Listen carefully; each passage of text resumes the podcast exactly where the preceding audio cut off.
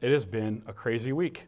Um, I feel like the Lord, whenever you're prep, uh, doing sermon prep, and I think most people who've done sermon prep will understand, I feel like every time I'm preparing messages, like the Lord is constantly like showing me things and teaching me. And so I'm talking about hearing the voice of God. So I go through a whole week where I literally can't get anything. I'm praying, I'm wrestling, I'm battling, I'm trying to figure it out, but I'm literally getting nothing at all. And I'm like, what are you teaching me, Lord? Because I'm talking about hearing from you. And I, I'm like, am I going to walk up there Sunday without anything? What am I going to do? And um, so last night I was up till 2 in the morning. And, uh, and then this morning I got up again a little after 6 in order to just make sure. So I was, uh, it was kind of one of those times, but the Lord started speaking when He decided to. He just wanted me to be ready at all times. Um, I told somebody earlier the best sermon I ever preached was when um, and I still believe it might be the best sermon I ever preached. I, I was an associate pastor at a church, and it was 15 minutes before service, and the pastor was puking in his office and said, I need you to preach. And I'm like, I got nothing. you know, I got, I got nothing. I got to be up there in 15 minutes. And literally, I had some things that Lord was speaking to me in my devotional time. I pulled out that scripture. I went out without notes or anything. I just read that scripture, and then I preached for 45 minutes um, or so, and the Lord moved, and God was moving in the service, and moved at the altars. It was really awesome. The Lord decides to speak. When He decides to speak, we just have to be ready and aware and listening. And, um, and so I feel like that's kind of where we're at today. Um, I will a little bit kind of I'll go back to last week just a tiny bit in order to kind of just continue to build the foundation um, for the series. Um, I, you know, I didn't when I first decided to do the series. It was kind of one of those things where um, I loved the last series a lot, and so I was coming to the end of it, and I'm like, what am I going to do next? And I really wrestled with that for a while. And then finally, I came up with this, and I'm like, but I'm starting to realize during this week that this is really an important word for us. We really have to get to a point where we understand how to differentiate between the voices that are speaking into our lives. So many voices, so many coming from many different directions. And in our culture, with everything fast paced and everything not only fast paced, but everything really, really loud, it becomes very difficult to really learn how to not only hear God's voice, but to identify it, right? And so we have to because this walk, the walk we have with God is not, it's not just knowledge, it's literally relational. So it's living and breathing walk with God that we have. And so I get to talk to Him, and He actually speaks to me. As a matter of fact, I believe He's constantly speaking to us. It's just that I'm always listening. Um, sometimes I'm talking too much, and sometimes I'm just too busy, whatever it might be. So I miss the opportunity to hear from the Lord. And, um, and so today, getting to this part here, I think is important. We're going we're gonna build a little bit of a house, and then we're going to learn to live in it. So that's kind of what we're going to do today. Y- y'all live in houses, right? Some of you? Some live in sheds, right? Some would rather live in a shed than in their house, in the middle of nowhere, off the grid. I know a few people who would do that in a heartbeat. Somebody said amen, so they want a shed in the middle of nowhere with no neighbors for miles. And the only voice you hear is the voice of the Lord and birds. Sounds nice, doesn't it? Streams, I have a friend who used to live in the middle of nowhere. She had like multiple acres and had this little brook in her backyard. You walk out in the back and sit on the deck, and all you hear is, is the animals or the, the flowing water. It was very peaceful. And then we live on 21 Mile, where in my living room, all I hear is traffic and fire engines and all that kind of stuff. It's awesome. I love it. But anyway, enough of that. We're going to get into the word this morning. So we're going to go to John chapter 3 verses 5 through 8. Jesus replied, I assure you, no one can enter the kingdom of God without being born of water and the Spirit. Humans can produce only human life, but the Holy Spirit gives birth to spiritual life. So don't be surprised when I say you must be born again. The wind blows wherever it wants, just as you can hear the wind, but can't tell where it's, where it's coming from or where it is going, so you can't explain how people are born of the Spirit. And so I'm going to highlight just a couple parts here, because this is in, in, this passage, Jesus is clearly talking about being born again, right? He's having this conversation with Nicodemus. But a couple points that are made here is he's talking about being born again, born of the Spirit, and then he compares that to what it's like to be just human. So when you're born human, you're born in the flesh, and humans can only produce human life. In other words, that when um, a man and a woman are married and they are together, they have a baby. Humans can produce human life. But on the other hand, those are born of the Spirit, not of the flesh. Now you're born again, now you're born of the Spirit. You produce, you, you're able to produce spiritual life. So again, you're born of the Spirit, and everything we do as we walk and live in the Spirit gives us the ability to produce. And there are things that come with being born of the Spirit. One of those things that we get as a result of being born of the Spirit is the ability to communicate with the Holy Spirit. It comes with that part of things. We're born again, so we're born with, this, um, with all the things that the Holy Spirit gives us. Now, I want to say this is important. You can write this down. If you're taking notes today, there's a few things I'll tell you to write down today. Um, that hearing God's voice is not a skill to be acquired, but it's a sense to be sharpened. You already have the ability to hear from God from the time that you gave your life to Christ. Jesus literally said, My sheep will hear my voice. It is not my sheep could possibly hear my voice or my sheep might eventually hear my voice. No, you have the ability, as somebody who is born of the Spirit, to hear the voice of the Lord. It's already in you, so you don't have to acquire it. You just have to learn how to sharpen that sense. Uh, when, when a kid's born, when you're born, everyone, I'm assuming here, was born. So um, maybe not everybody, but, uh, but I'm assuming we're all born, right? So everybody's born, and when you are born, you are born with senses. You were born with the ability to see. You were born with the ability to hear. You were born with the ability to touch. Nobody had to teach you how to see. Nobody had to teach you, right? Those are things you acquire, They were already there.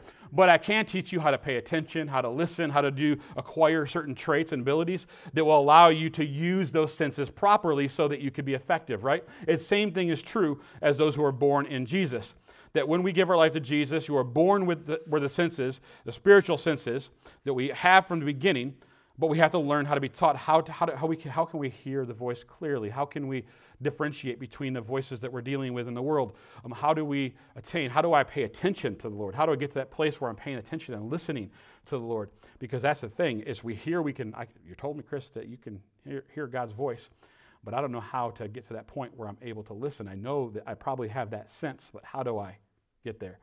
And so you have that sense, it's built in. Now we just want to talk about what can we do to sharpen those senses so that we can hear from the Lord clearly.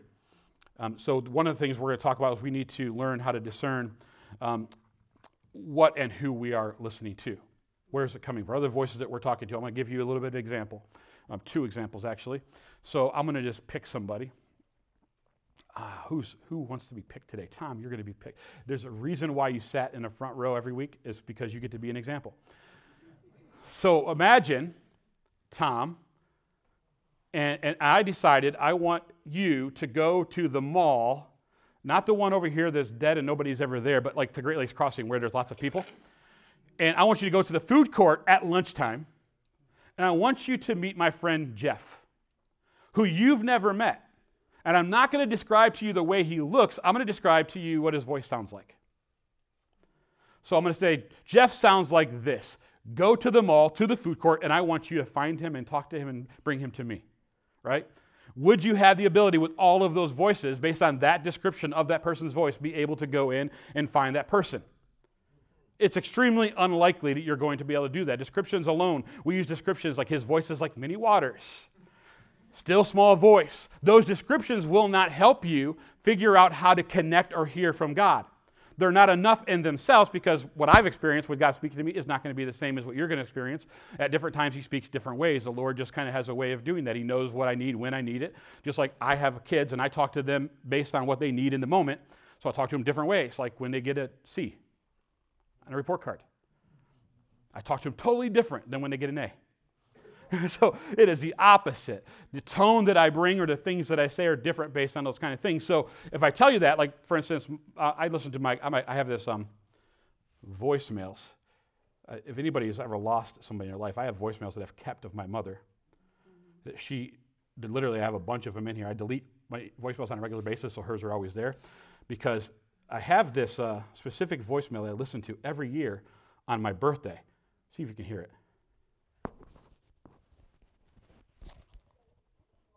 Oh, never mind. It's not going to work doing that. I got to put it on speaker. Yeah, this is just mom calling to tell you happy birthday, but we'll call you back. Me and dad are waiting, okay? We'll catch you sometime today. Love you. So that's my mother's voice. I know my mom's voice because I've heard it from the time I was a kid. We have a relationship, we have closeness. So I have the ability to hear my mom's voice. She's been gone almost three years now, but I could be sitting in a, in a living room or sitting in a dining room or even out, and we can have a thought that comes to my mind about my mother, and I can still hear her voice in my head. It's etched in there. So I have that voice, but if I was to also tell Tom, I need you to go and find my mom based on her voice, he wouldn't recognize her, but I do. How can I recognize her? I recognize her because I know her. So, in the same way that we can't teach somebody who was born deaf what it's like to hear, or somebody who's born blind what it's like to see, you can't teach people how to hear the voice of God if they don't know Him. It's a relational connection that you have to have. It's walking with the Lord that allows you to be able to hear the voice of the Lord. If you don't have a relationship with Him, if you just have a religious connection because you go to church and you listen to sermons, God does speak through sermons and God does speak through people with, with the prophetic and things of that nature, which we'll get into eventually. But the reality is, is that you have the ability to hear the voice of God and recognize it because you have intimacy with Jesus. And because you have a walk with him, you have the ability to know who he is and how he speaks. So remember last week I told you there's four different voices. And I'm going to mention today because there, there's this clever way of helping you remember. You know, sometimes preachers do this. I don't. I'm not cool like other preachers. Um, but some they'll, they'll use like the same letter in front of all the words, or they'll have these outlines that are like just so put together to remember everything. I saw this from somebody. I, I was reading this week again, and I saw them explaining the same thing that I did last week, only they did it with four words that had the same letters in front of them so that you could remember. So I want to share it. There are four different voices that we are dealing with in our world today that kind of, or three different voices that affect our abilities to hear the Lord, and one voice that is the voice of the Lord, obviously. Um, the first, first voice is self, our own thoughts, our own way of thinking. Um, we have tendencies when things happen in our lives that we immediately go down this trail in our mind and we begin to think of all these kind of things about ourselves, about our situations, about things that are happening, and we begin to listen to those voices and they take us down a trail that we don't want to go down, right? So we get dragged down this trail by self. And because this self, our self has taken us down this trail, I'm no longer able to hear the voice of the Lord because I'm too busy listening to me. The other voice would be Satan. The enemy gives suggestions and lies. And it's not just Satan, because he's not everywhere at the same time, but he, there's demons that are associated with him, and they suggest and they lie. And we have those voices that we listen to, and those voices reaffirm the fact that you should listen to yourself, right? So you have this constant thing this battle, we're battling. And the third word is secular, the world's views and rhythms or patterns. That we have all these things that the world speaks to us, that we tend to listen to, and then we listen to them, and all of a sudden we get caught up. I think the church part of, the, part of the reason why the church has such an identity crisis today, well, the world has a major identity crisis. People don't know who they are anymore. Yeah. But the church doesn't even, most of the time, know who we are anymore. And it's because we're trying to figure out so much how to be like the world that it's kind of like this dangerous game that we're playing. We want to reach them, so we want to be like them, but then all of a sudden we're just like them. So their patterns and their, and their rhythms, remember we talked last week about rhythms, there's a, we, we have to tune in to the right frequency to hear the rhythm of the Lord because he speaks in rhythms. Not only his voice that we hear um, spiritually, but also his word is in rhythms. He speaks, it all connects, it intertwines. You want to learn how to interpret the scripture, you got to understand it all flows together. You have to understand that I can't take one verse or one chapter and just say, or one verse, we do that sometimes. This one verse now becomes my theology, but yet it contradicts all of these other ones. What's happened is I have the wrong point of view or the wrong interpretation because its rhythms are perfect. I have to come in a line in order to hear, right? In order to learn and grow. It's the same thing that we're dealing with here. We have all these different voices speaking to us, and then we get lost. So we're going to build a house this morning. First, we're going to start with Matthew 7 24 through 27. You all know the passage, so I'm just going to read it quickly. Therefore, everyone who hears these words of mine and acts on them.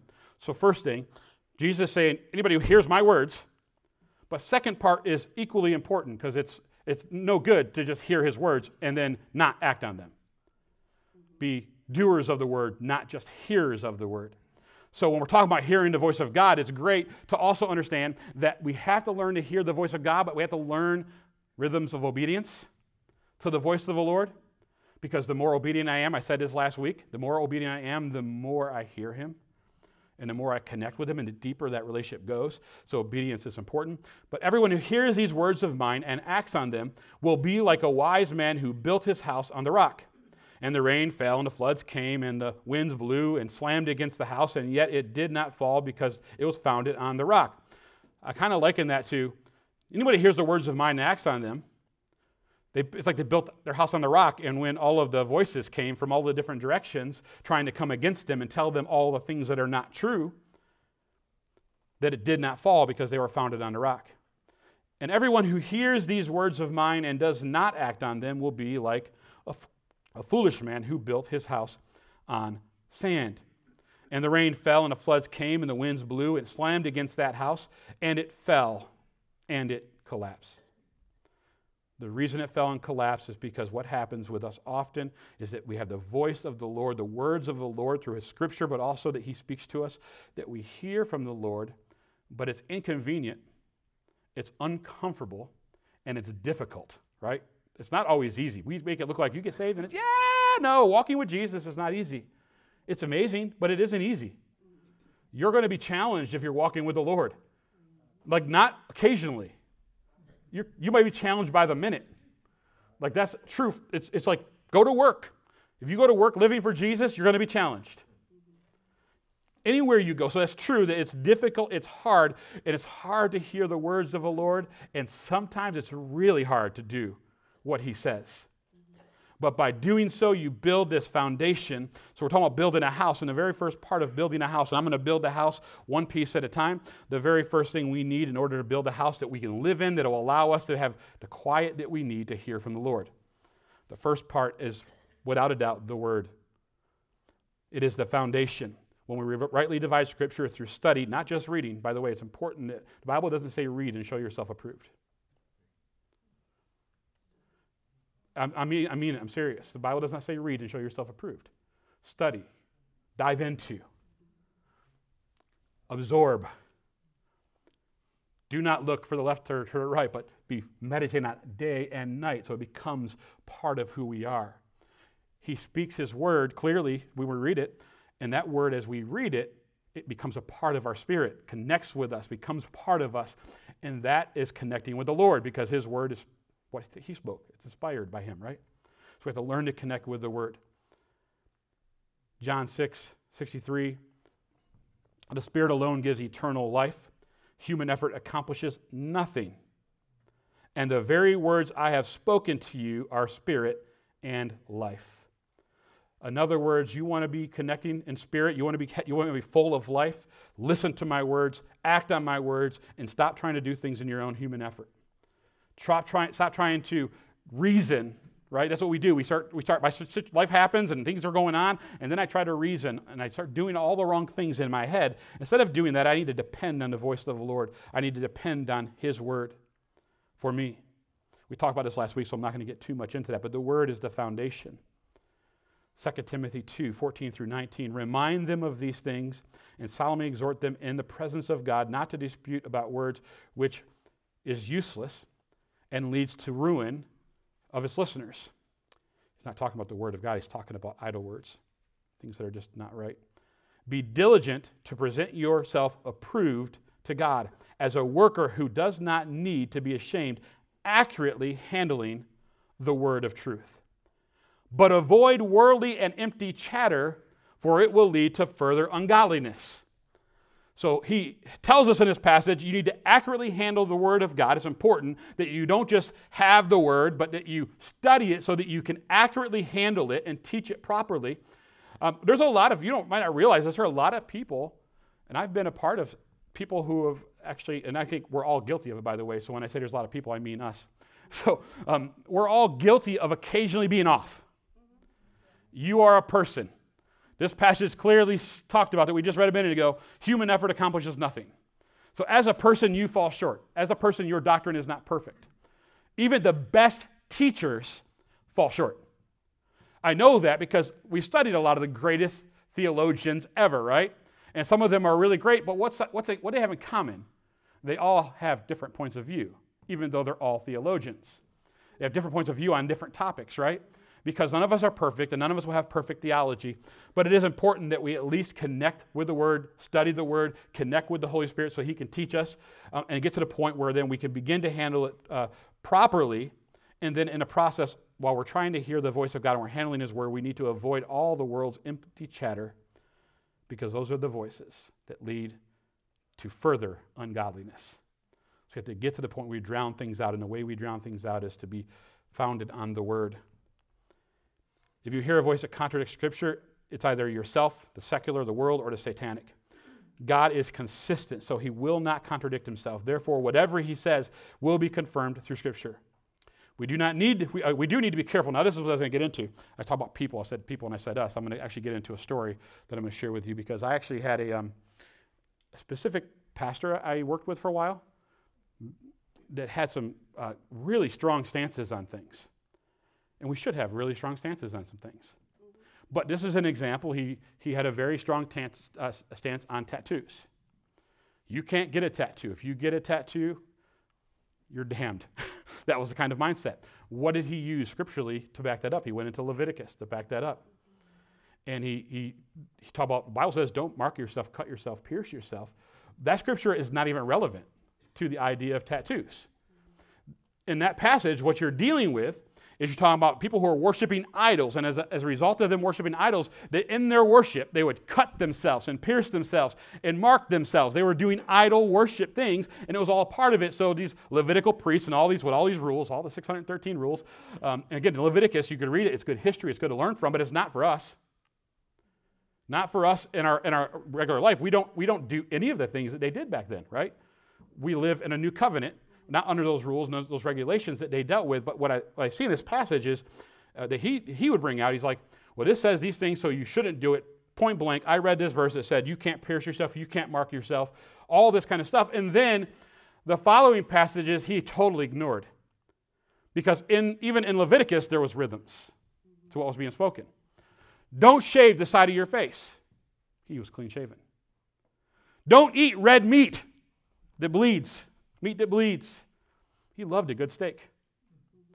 I read a single verse in this passage, created an entire, entire doctrine that was out of context and ignored all the rest of it. It doesn't apply to me, but this applies because I don't like tattoos.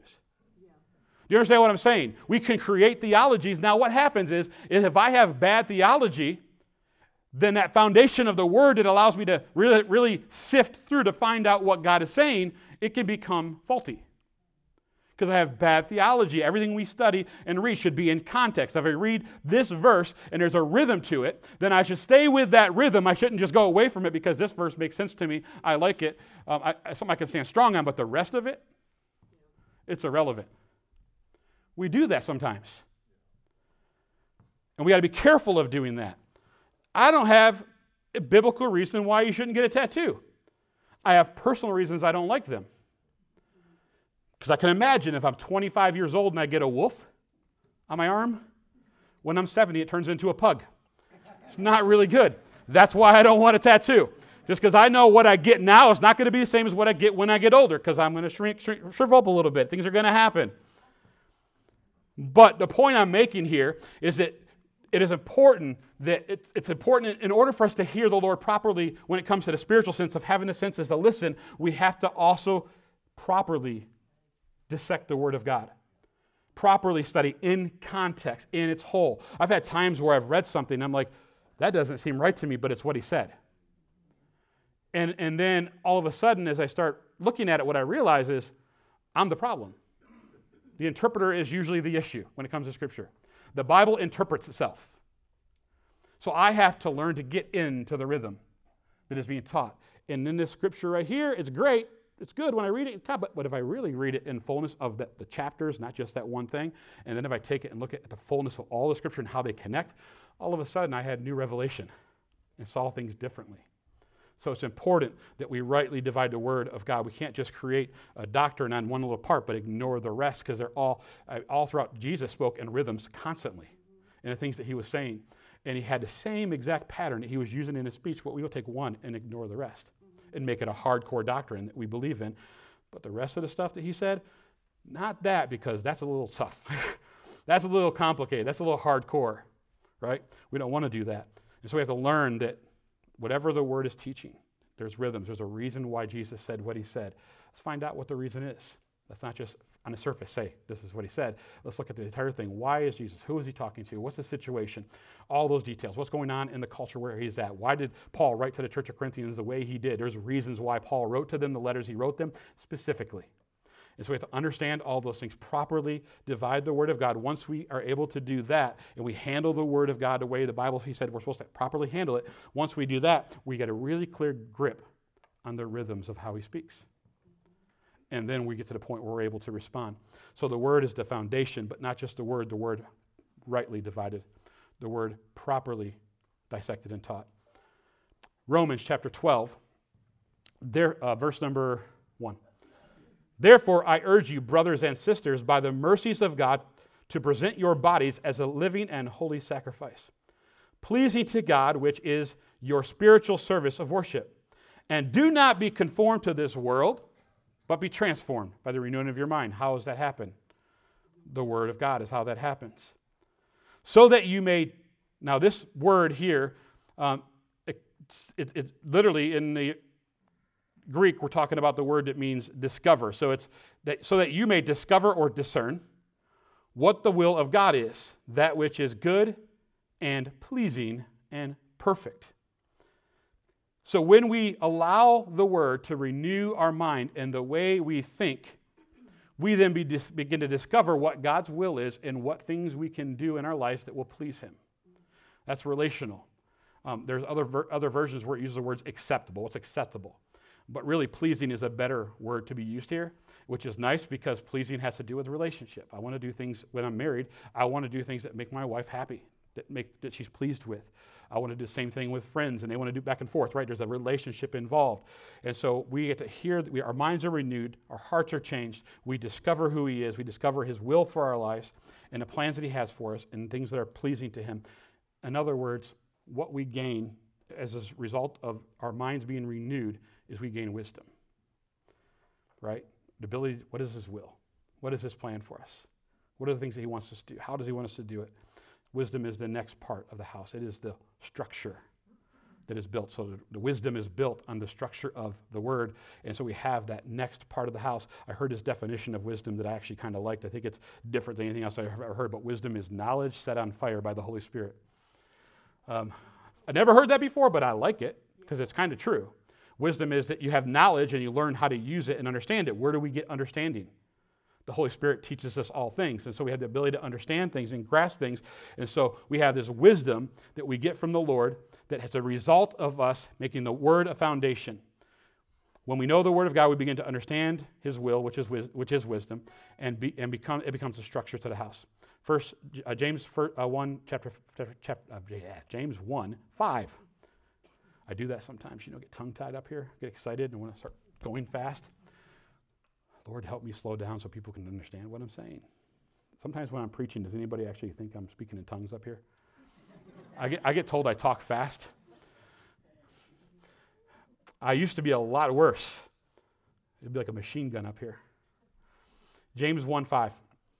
But any of you lacks wisdom, let him ask God, who gives to all generously and without reproach, and it will be given to him. In other words, all you got to do is ask. If I'm having a relationship with the Lord and I ask for wisdom, He's going to give it to me. So He's going to help me to know what His will is, what His plans are, what are the things He wants to do in me. One of the things that's different about hearing the voice of the Lord separately from even reading Scripture is the fact that the Scripture gives us instruction for life and the ways that we should live and the things that we should do and not do. Um, but hearing the voice of the Lord tells me exactly what I'm supposed to do with my life. Like, every, not everybody's called to be a pastor, but I'm called to be a pastor because the Lord spoke to me and said, You're called to be a pastor. It's specific. So, hearing the voice of the Lord is important because it is specific. But you gain the wisdom of knowing the will of God by having the word as a foundation. It's important.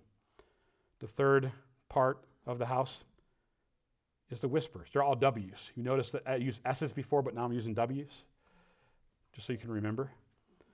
So the first part is the word, the second part is wisdom, the third part is Whisper. Whisper is paint, drywall, maybe electrical. That's put in the house. Plumbing. Plumbing, I, I just, just for you, Ernie, just for you. The whisper is like plumbing in the house. John 14, 26. But the advocate, the Holy Spirit, whom the Father will send in my name, will teach you all things and will remind you of everything that I have said to you really important passage relationally. He's basically saying this is the Holy Spirit that now lives in you from the moment that you were born of the Spirit. And by the way, since you are born of the Spirit and you are his sheep, you can hear his voice. And so that saying that Holy Spirit will now speak to you and teach you all things.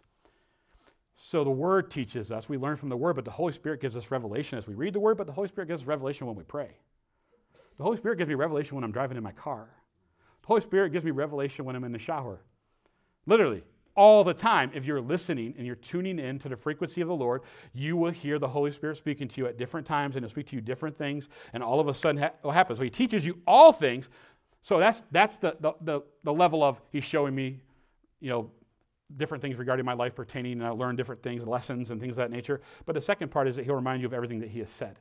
Now, this is important because you will be in a moment where you're trying to minister to somebody. You've all been there before, where somebody gives you a hard, really hard question that you don't know how to answer. Uh, you ever been there before? And, and, and just out of nowhere, the words come out of your mouth. Like, I don't even know where that came from, but the memory came back. The Holy Spirit reminded me of all the things He said through His Word to me because that Word is alive. And so I, I look at it when I'm reading Scripture that it's talking to me because it's alive, it's living and active. And so He reminds me of all those things that He said to me, which all of a sudden, in that moment, now I'm able to give an answer. And the Lord does say in Scripture that we should be ready to give an answer. How, do we, how are we ready to give an answer? There's two ways you're ready to give an answer. You have to be rooted in the Word of God, and you have to be in the place where there's wisdom and a whisper. You have to hear the voice of the Lord in order to have a word in the right moment. So the whisper is the drywall, the plumbing. We'll just skip all the other stuff. It's just the plumbing. I had, a, I had a moment one time in my life, and I don't know if you've ever experienced this before, but talk about whisper. Um, I was at this school of ministry, is where I was one of the places I was being trained in ministry. It was right before I went to Revival Tabernacle, the work of Pastor Tim Deline. I was in this church that I that I got saved. I got saved 16 in a different church, but went to youth group at this church. And then I started going to this church full time with Cassie's family. And um, a lot of great memories, a lot of really awesome things happened there, a lot of crazy, incredible encounters with the Lord, life changing things. But things changed over time. And I'm in a school of ministry, I'm seeing things that I don't like. Like I'm, I'm seeing arguments in the hallways between staff I'm talking brutal arguments. Um, I'm seeing a, a, pastor come into the meetings with the students who he's training to go into ministry, and he's very manipulatively talking about the other person without using names, but trying to be very tr- tricky in how he's doing it. And it was very negative, and it was atmosphere that was getting really bad. So I was praying, Lord, what am I supposed to do with this? And we had chapels, and I spoke in chapels sometimes, and the Lord literally gave me prophetic words multiple times that I spoke um, regarding not just the things that were going on, but what the God, what really what God wanted from us. And, um, and I really felt like they were from the Lord. But, I, um, but I'm bothered by this. And I'm like, what do I do? I'm supposed to be trained by ministry by these people who I'm seeing not, nothing godly happening right now. And it's just a terrible situation. Around the same time, I'm hearing about this program. I, I knew Pastor Tim through a couple different friends and different events I went to, and I heard about his program, and I loved his preaching. I love everything about him. So I'm like, I'm, I'm probably going to be interested in that when I'm done with this. I'll go there and finish. But I started praying because it got really, really ugly. When I mean ugly, if you ever been, if anybody ever has known anybody who's been through some church stuff, um, you know, the church can lose its identity and it can get very vicious. When we stop walking outside of the, of the will of God or outside of the Word of God and we start doing things and taking actions into our own hands, um, it can get really ugly. So I start praying, and I spent months actually praying for direction. God, do I, do I give me the words to say? What do I do? Do I stick around? Because I have to be prepared for ministry right now. This is not a healthy place to be growing and learning. And this is literal truth. You want to talk about whisper? I've been praying, I've been fasting, I've been in the Word, and I'm literally just praying one morning, and you think I'm crazy, some people, but I heard an audible voice of the Lord. And He gave me exact chapter and verse and book. And I'm like, I'm literally praying for direction. God, what, what should I do here? And I hear audibly Isaiah 52 11. And I looked it up in first words. Here's, here's what it says Depart, depart, go out from there. Do not touch what is unclean. I'm like, okay, Lord. I mean, I know I'm supposed to endure things, and I have been enduring it for a while. And, um, and it's important that we learn to do. You don't, you don't just run, right? You don't just run. But I have to be obedient to the Lord. And He says these things. And, and, and so I took this as this. The Lord was telling me to go. I ended up going to the program with approved unto God with Pastor Tim Zelina this, at the end of this year. And I ended up going. But, um, but what I did is I left in an honorable way. I was encouraging because I was not going to touch any of the unclean things that they were doing. They were not biblical. They were treating people harshly and mean. Um, a lot of people hurt. I actually know two people who were in that program with me who no longer serve God and consider themselves agnostic because of what was taking place. It was a dangerous situation to be in, but I learned from it. And I learned how to dig deep, how to pray, how to fast, how to really hear from the Lord because I knew that I needed answers. Because I knew that the place I was at, I'm young in the Lord. I'm only, you know, saved for five, six years at the time. And I'm like, I'm trying to figure this out.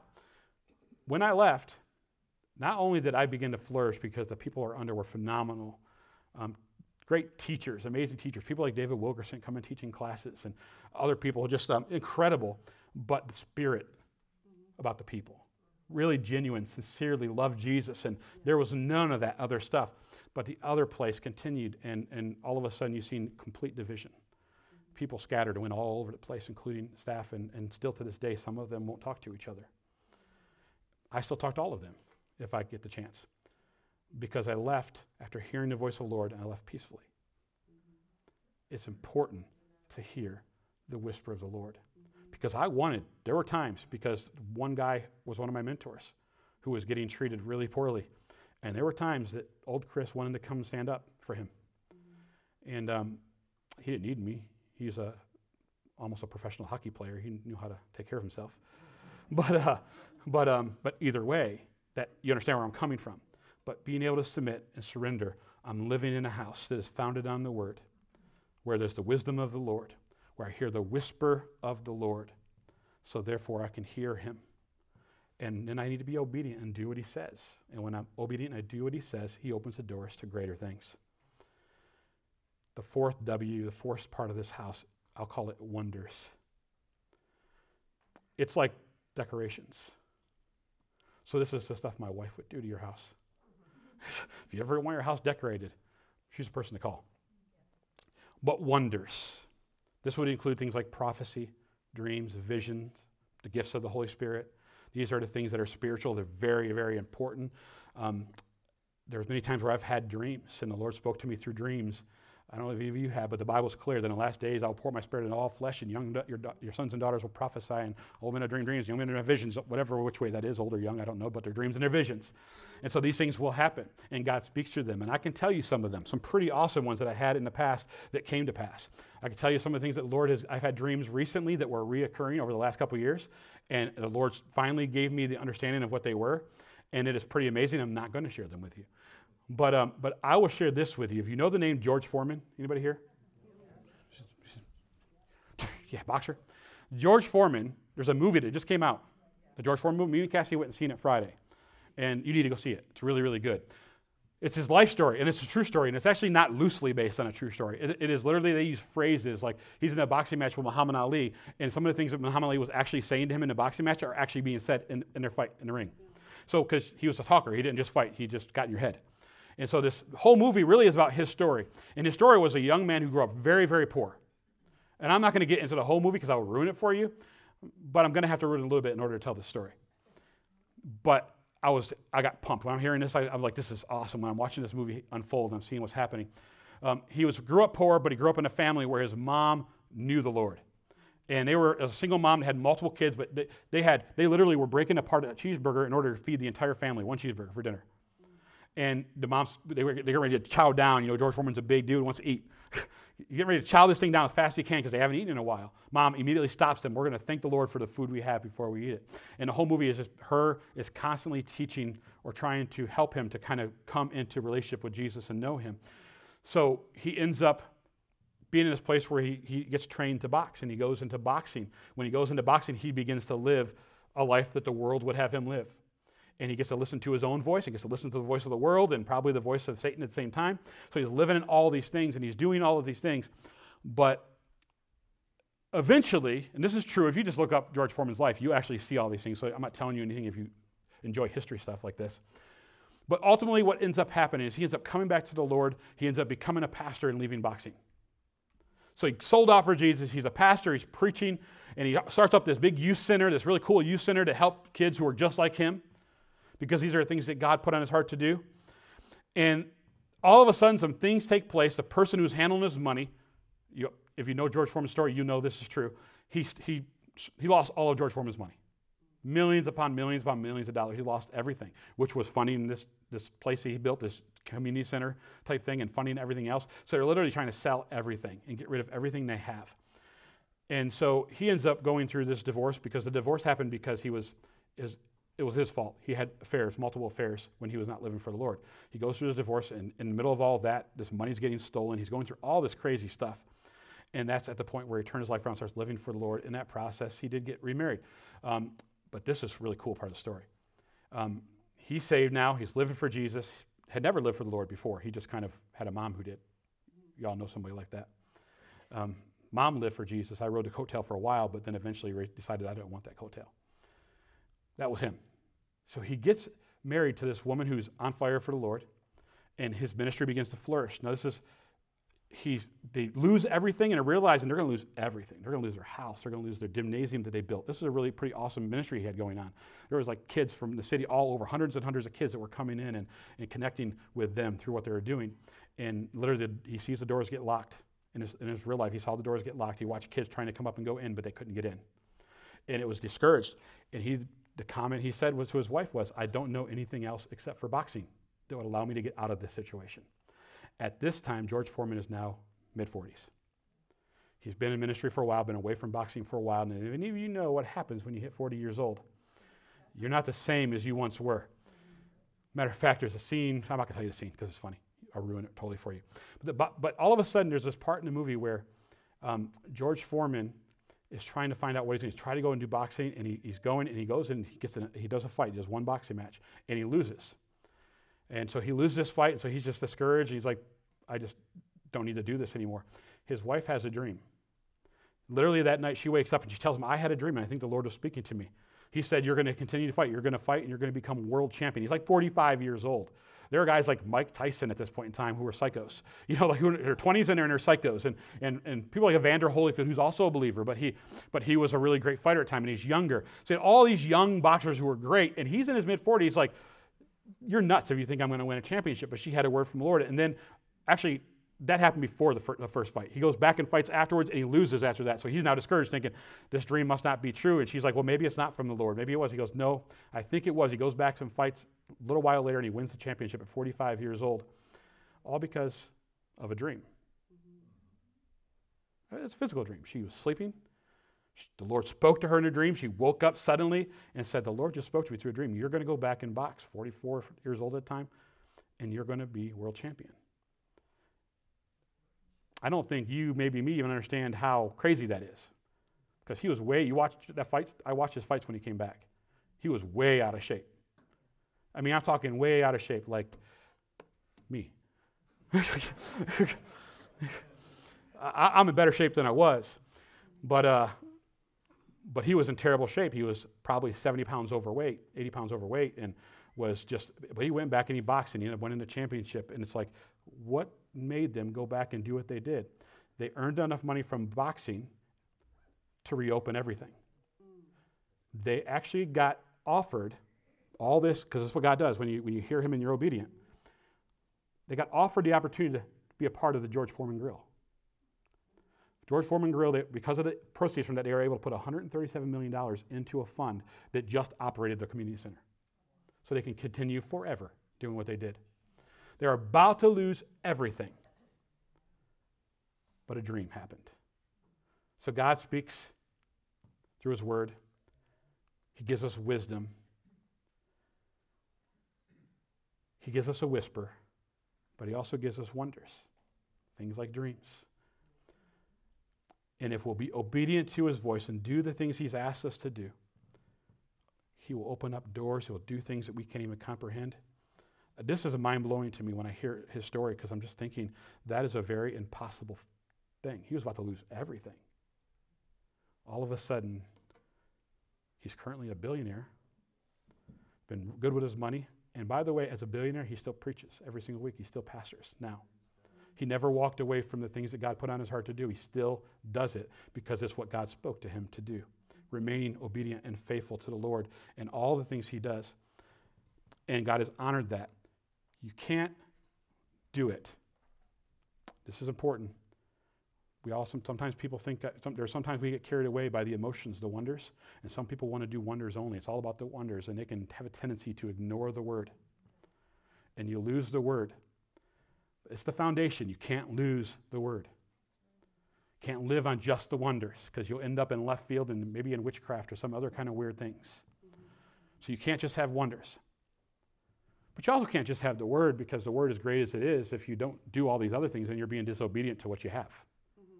Right? The word's great, but if you don't have wisdom, or don't ask for it, or don't attain it, or if you don't have hear the whispers, don't listen to the voice of God, which we're told to do, right? If I don't get to the place where I'm hearing, then I'm not really being obedient to what I have. And the first scripture that I read today was simple, right? Not just hearers, doers. Those who hear my words and do not do them are like this. They built their home on a sand. And when all the voices came, they crumbled. We need the word as a foundation. We need the wisdom that comes from the word, not only written, but the Holy Spirit teaches us all those things as we're reading. We need his whisper. I'd have been stuck in that situation if I didn't hear the whisper of the Lord. And I could tell you a lot of other times where I've heard the whisper of the Lord. Pretty amazing moments where God spoke and the things that happened as a result of it were amazing. And then there's the wonders that we have a tendency in many churches to push out the most. Don't want prophecy, don't want the gifts of the Holy Spirit. They're weird. We're a peculiar people. God's not normal. We're, it's weird by the world standards, but He's not of the world. And this is not our home. So, spiritual things, that's who we are. We've been born of the Spirit. So, we need to connect with the Lord that way. We need the wonders that come from the Lord. I'll probably share a little bit more regarding some dreams I've had um, and these kind of things because I want to explain a little bit on some of those things. But um, some really cool stories I have, and maybe some of you even have cool stories. So, maybe we'll talk to some of you about some of the stories you've had where you've heard the voice of the Lord and God moved and did really cool things. Or maybe times where you've heard from the Lord and you ignored him and it didn't go so well. I'll tell you those stories too. I have a few of those. so, so, but it's important. That's why we differentiate the voices. How do I hear the voice of the Lord? I got to build the house first. First thing I'm doing is building this house. I'm inside this house now. It's got walls, it's got all the things I need to block out the noise. The only voice I hear is the word of the Lord, his wisdom, his whisper. And then let him do the wonders he wants to do. Amen. Amen. We'll go deeper as the series goes on. This is a series going to take on a life of its own, like every other series I do. Um, I don't know where it's going. Just like the wind, I don't know where it's going, don't know where it's coming from. It's going to end somewhere. So we'll just kind of go with it, right? Amen. Lord, let's pray. You come on up to play. Hallelujah. Lord, we thank you for your word. We thank you that it is a foundation to us. Lord, I pray in Jesus' name, no matter what, that we would be so hungry for your word that we would devour it on a daily basis, that we would study and show ourselves approved. That as we do, you'd fill us with your word, fill us with your wisdom, and that you would put us in place where we would hear your whisper in spite of all of the noise around us. That we'd hear you plainly and clearly, Lord. That your Holy Spirit would teach us all things and remind us of all the things that you said to us, Jesus. At the right time, that we would have a right word from you. We pray today in Jesus' name that you would do that. And Lord, we pray right now in Jesus' name for the wonders. Your word says these things shall, shall follow the believers, right? And so we're praying for the wonders that, that you speak through people. You speak through words of knowledge and words of wisdom, Lord. You speak through prophetic and you speak through all these different avenues and you speak through dreams and through visions, Lord. I pray that we would not block these things off, but instead we would receive them fully. But just like we would pour something into a strainer so that the water would go through and get rid of all the water, but it would block all the solid stuff from falling out. Lord, I pray the same thing would be true here. That we would receive your wonders and receive all things you have from us through the strainer of your word and the Holy Spirit. That we'd be able to discern what's right and what's wrong, and then we would be able to be able to not get caught up in things that are worldly or things that are other, other supernatural, not godly. But instead, we would hear plainly from you God, I pray during this series, if anything, Lord, that we would learn to tune in and learn to really hear from you. We need it, Lord. Lord, I recognize, Lord, that this walk I have with you and that we all have is living and active. It's not just a scripture reading, it's not just a church attending, it is a living, breathing, walking relationship that I get to have conversations with you and hear from you and you speak to me. But I also know that I have a tendency to get out of control. So, Lord, help us not get out of control. Help our own thoughts to get out of the way. Help our own ideas to get out of the way. Help our own perceptions to get out of the way. And help us to reject the enemy and his lies. Help us to reject the world and its lies. And help us receive from you everything you have for us that's good. We thank you for testimonies like George Foreman's testimony. Literally about to lose everything, but in obedience to you, we decided to go back in box. You fulfilled the promise.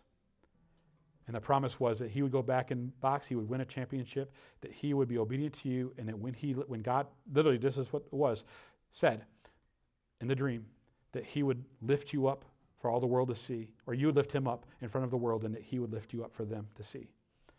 And that's what happened, Lord. So I thank you for that. Thank you for, for people who are willing to hear and respond to your voice and lift you up, not themselves. Help us to do that. Help us to, if we hear from you, that we don't get arrogant or prideful. We're not special. All of us who are filled with the Spirit have the ability to hear your voice. And we all have spiritual gifts given by you. And so we pray today in Jesus' name that we would operate in those gifts as a one body, unified, in a way that honors you and pleases you. Because that's what we want. We want to please you, Lord. Help us to do it today in Jesus' name. Amen.